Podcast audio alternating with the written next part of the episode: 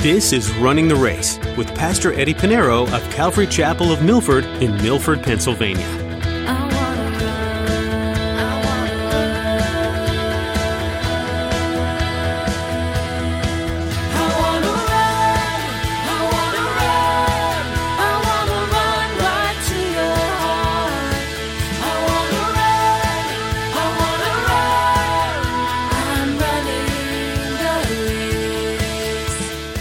The one thing you can give your child is God. That's not, that doesn't mean you bring them here on a Sunday. No, the one thing you can give your child is the Word of God. Teach them in the way that they will not depart. Not teach them when, you, when it's convenient. Not bringing them here and have the church raise your children. We have children's ministry. The teachers there is not their responsibility, it's not the church's responsibility to raise them up in the ways of God. That's your responsibility. As a believer and parent, your single most important job in life is to bring your child up to know and love Jesus. It's not a job to be handed off to others. Your children must see you valuing God's Word, prioritizing church and fellowship, and walking in obedience to God. Today, Pastor Eddie will explain how important Timothy's upbringing was for his faith. His mother and grandmother gave him the solid foundation of the gospel, and his life was built on that. Well, let's join Pastor Eddie in the book of 2 Timothy chapter 1 as he continues his message, Greetings from Paul.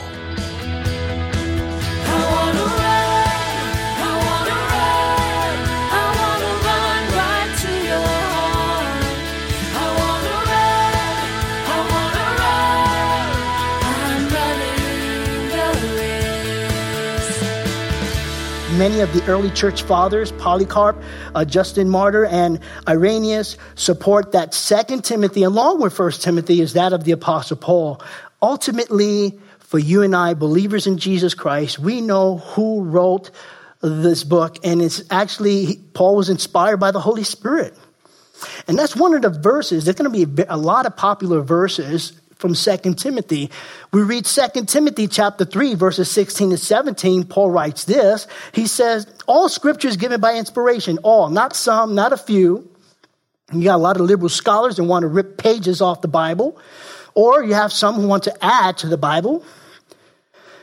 He said, All scripture is given by inspiration of God and is profitable for doctrine, for reproof, for correction, for instruction in righteousness, that the man of God and the woman may be complete, thoroughly equipped from, for every good work. And so it's inspired by the Holy Spirit. And as we study the scripture, we're going to find, yes, there's no way that a man could come up with this much of intelligence and to come with these amazing words that are consistent with the other, other books of the Bible. So now, before the Apostle Paul, a little bit about the Apostle Paul, before his name was Paul, uh, his name, his birth name was Saul. Uh, he was named after the tribe, he was from the tribe of Benjamin, and one of the famous uh, leaders in the tribe of Benjamin was the first king of Israel, King Saul. And so his name was Saul, Saul of Tarsus. He was from Tarsus. But before he became an apostle, before he wrote these epistles, he was a persecutor of the church. He was a terrorist to the early church. He would persecute. As a matter of fact, he was the one holding the coats uh, as they were stoning the very first Christian martyr recorded for us in the scriptures in the book of Acts. His name is Stephen. And he went to arrest. He was on the road of Damascus. It wasn't until Acts chapter 9 when he was on the road to Damascus on his way to arrest Christians that he himself found himself arrested by Jesus Christ. Christ knocked him off the horse. It says, Why are you persecuting me? And that's important. When the church is being persecuted, whether here or even in Ukraine or anywhere around the world, they're persecuting Jesus Christ. And it was then that he followed the Lord. He became a follower of Christ. His life was changed. So he changed his name from Saul to Paul. And Paul means little. Little. In other words, he humbled himself and called himself Paul. Well, we looked at the who. There's another who, and the who is the recipient of this letter is obviously is Timothy. Timotheus He's Timothy's protege. Timotheus is how you pronounce it, but he's called a true uh, son of the faith. And we're going to find here in, in our study, he's called my beloved son. Timothy is the English form of Timotheus, and here's the meaning of the name Timothy, and I think it's beautiful. It's important when you name your children, don't name them just to have a cool name, okay? Name, find out the meaning of these names, okay?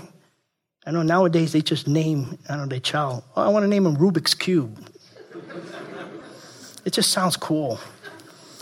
When COVID happened, I, there was a, in a news article that a, a couple named their child COVID. No lie, but I'm not surprised. Anyway, Timothy, his name means one who honors and worships God. That's what Timothy means. It has a good meaning. One who honors and worships God. And as you study the life of Timothy throughout the New Testament, you'll find that he lived up to that name. He truly was one who honored God and worshiped God.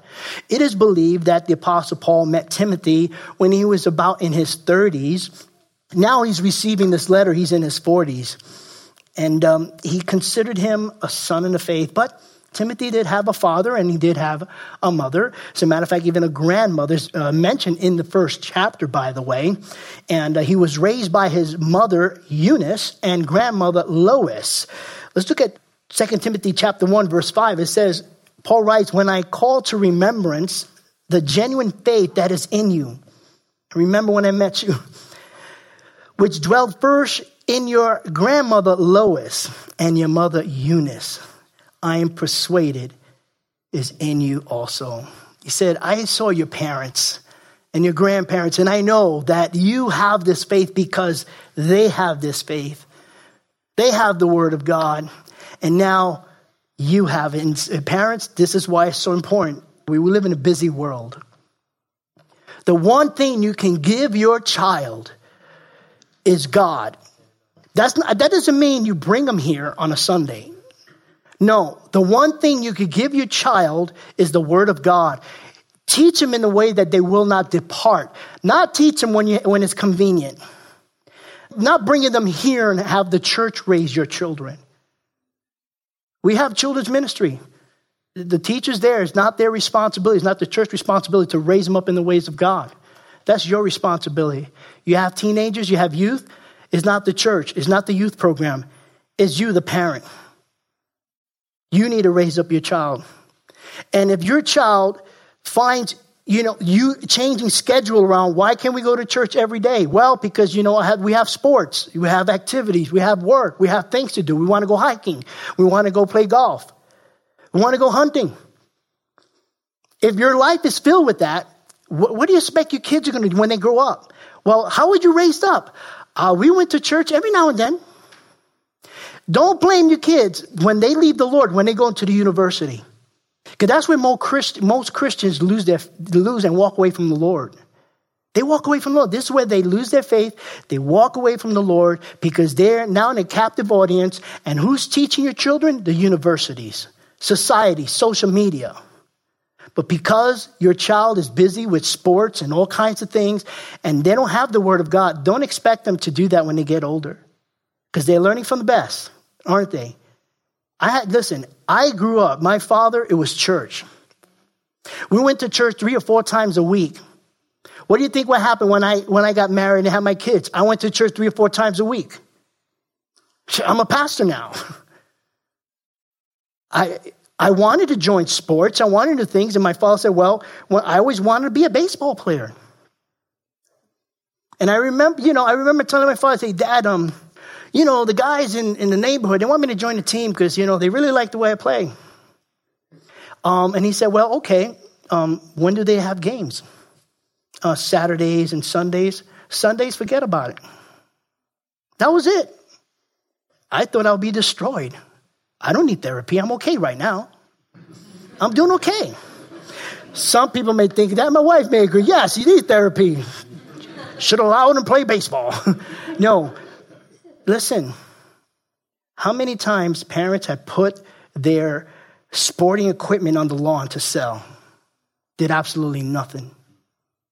All I'm saying, This is the testimony. This is why Timothy was named Timothy, because he worshiped God. And throughout his life, you find it because he had godly parents. In fact, his father is not a Christian, by the way.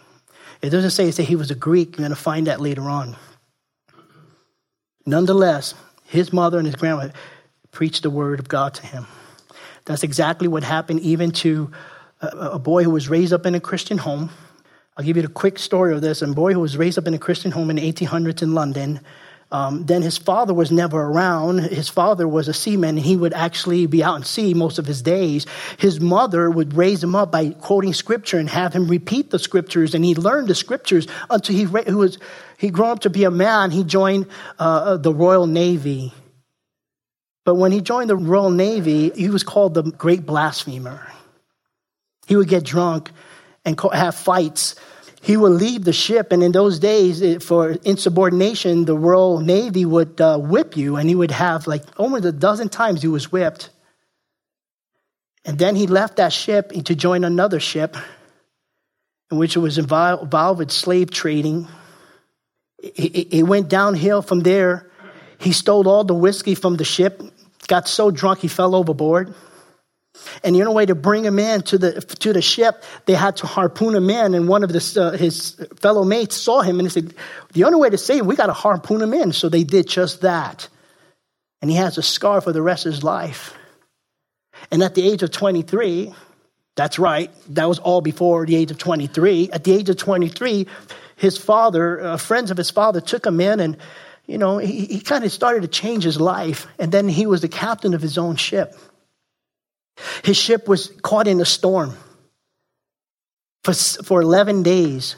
And the winds tore the sails, and, and the side of the ship was ripped and torn. And the men on the ship were trying to uh, just mechanically pump out the water to keep the boat afloat. And in order for him to see anything, he had to be tied to the hem of the ship. So as he was tied to the hem of the ship, finally they were saved. But it was during that time when he was tied to the hem of the ship when he remembered the verses that were quoted to him.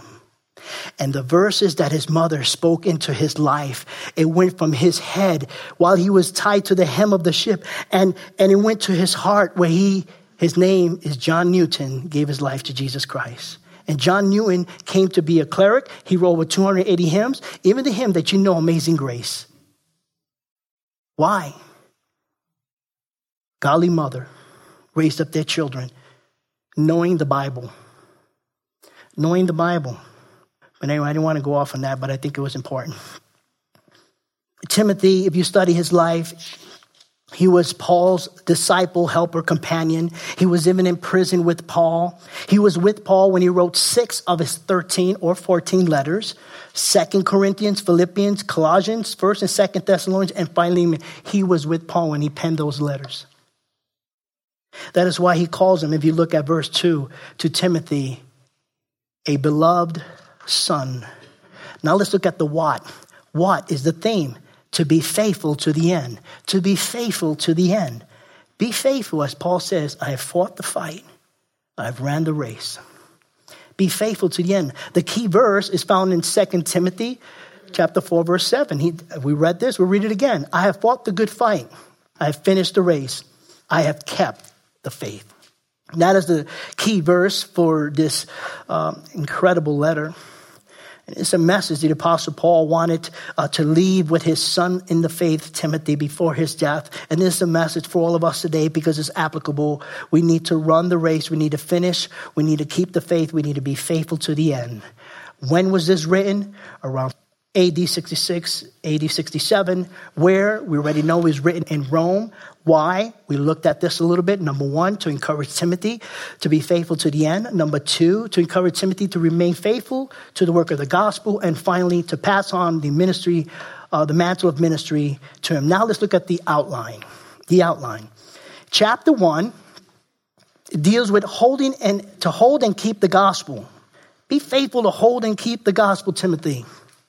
Chapter 2, fight and suffer for the gospel. That's a tough one. We don't know what that's like in the West. Chapter 3, continue in sound doctrine. It's a message that Paul is constantly reminded all his recipients in the church today. Continued sound doctrine in chapter 4, preach the word. Well, we looked at the background, the who, what, where, and why. We looked at the outline. We read our text. Let us now study our text verse by verse. Let's look at 2 Timothy chapter 1, verse 2. Paul writes, Paul, an apostle of Jesus Christ. Paul is not giving his title here as to exalt himself in any way. Obviously, Timothy knows that Paul is an apostle. He followed him. He heard the story a thousand times. Paul, I love you, man, but I, I heard about Jesus knocking off the horse when you met him on the road to Damascus. I can imagine the conversations between the two. But Paul inserts his title here to let all know, not only, not only Timothy, not only the church of Ephesus, that's where Timothy was last seen as pastoring, not only for all the churches 2,000 years, but for Calvary Chapel of Milford as well. To know that he is writing with authority as an apostle. It is written, so when we read this, we know Paul, okay, who Paul? An apostle of Jesus Christ. That should let us know, hey, this is not just some guy named Paul writing a letter. What he's about to write is by the authority of Jesus Christ. Now, the Greek word apostle is the Greek word apostolos, and it means sent out one. So, this title is used a lot, especially those who like to exalt themselves and give you a business card archbishop, apostle, reverend, whatever, you know. But an apostle, in a, in a broad sense, in a general sense, every single one of us are apostolos. We have been sent out to share the gospel, right? We come here, we learn, and you know, we learn the word. We go out there, we teach the word. We come in here, you know, we um, we study the gospel, and we go out there, we preach the gospel. That's what we do. Okay, you're being sent out to share the gospel, to make disciples of all nations. That was the Great Commission in a general sense, we all apostolos. So if you come with a, if you come across some religious leader, well, don't start any trouble. But anyway, if they tell you they're an apostle, they say, "Yeah, me too. Isn't it great?" They're like in their robe. I'm an apostle of Jesus. So am I. It's awesome. Where do you share the gospel? Mm, I preach my sermons every Sunday. Uh, where? Oh, that's great. I go outside in the corner where nobody wants to go. I pray. To, I've been sent out. So, in a broad sense, we are apostles. However, there is an apostle, a qualification for apostle. Some people say that's the uppercase A apostle, like the apostle Paul, the apostle John, the apostle Peter, because the scriptures does gives us the qualification of an apostle. An apostle, the qualification for homework, you can read that in Acts chapter 1, verses 21 and 22. And let me read it for you right now. Uh, Acts chapter 1, and here, if you recall, they're, they're in the upper room, and Judas is no longer um, in the picture. He committed suicide. Uh, but all the other 11 were there. They're casting lots. But in order to find which one would be the 12th apostle, it says here, therefore, these men who have accompanied us all the time, that the Lord Jesus went in and out among us, beginning from the baptism of John to that day when he was taken up from us, one of these must become a witness with us of his resurrection. So, in order to be apostle, according to scripture, you have to have been with Jesus. You have to have witnessed the baptism. You have to witness the resurrection of Jesus Christ. Physically, with your eyes, you have to see Jesus. And I don't think anybody 2,000 years ago qualified for that. But I just say that in a sense because there are so many people who love to exalt themselves and give themselves titles. But that's the qualification of a, an apostolos, one who's sent out by Jesus Christ. Paul, however, you say, but well, Paul wasn't there. Yeah, Paul, Jesus met Paul on the road to Damascus, you remember. He saw the resurrected Jesus Christ. He saw him with his own eyes, and even Jesus himself sent him. So he's a real sent out one. He's an, an apostle. Verse 1 Paul, an apostle of Jesus Christ by the will of God. This is important because there's so many people who love to tie, give themselves titles, put themselves in position, and it's not by the will of God. A college degree or degrees, though it's a good thing, does not qualify one to be a pastor leader. Some denominations expect that. But it's by the will of God. There's nothing the scripture says to call. We already studied First Timothy, right? Anywhere, if you remember, does it say the qualification they needed to be educated in a Bible college, have a you know a degree, or went to cemetery? I mean seminary, or they got a BLT from Mickey D's from Philly. It doesn't matter. You know, they, they get so caught up on this. Moses was a well educated man. He was raised in Egypt and had the best education in the world at that time in ancient Egypt. 40 years he'd been in Egypt. How many years do you think he was in the desert? 40 years. Interesting. God had to take 40 years of Egypt out of him for him to have, you know, to be 40 years as a shepherd.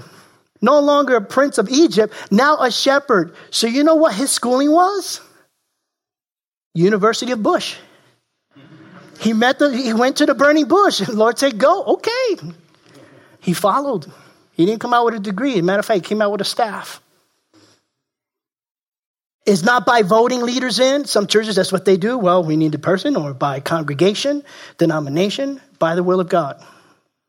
Paul's an apostle, not by the church of Ephesus, not by the church of Corinth, not by the church of, of um, Philippi, none of the churches of Asia, no one by the will of God. It wasn't by the other disciples or the apostles, but by the will of God. It is not by self. There's a lot of people who appoint themselves. And that's the most dangerous one. Because if you appoint yourself to be a pastor, a leader, you have to do it in your own strength. And I've sadly I've seen quite a few who oh the Lord told me. Okay, when people say the Lord told me, I I just I can't tell you, you know, if the Lord told you or not, but that should be proof. There should be fruit. There should be scripture, and it should be consistent the way God works. I like what Chuck Smith used to say. How do you know if you're a pastor? Turn around, see if people are following you.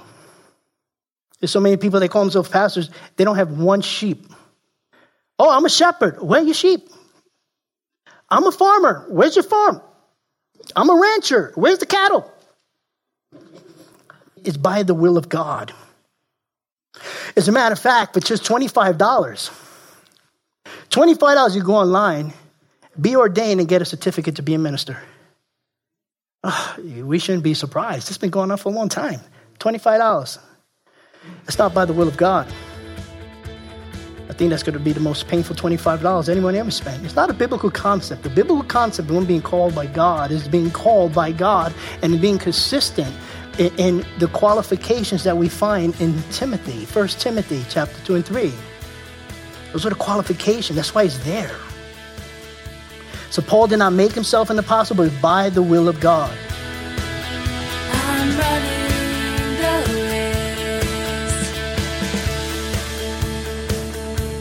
You've been listening to Running the Race with Pastor Eddie.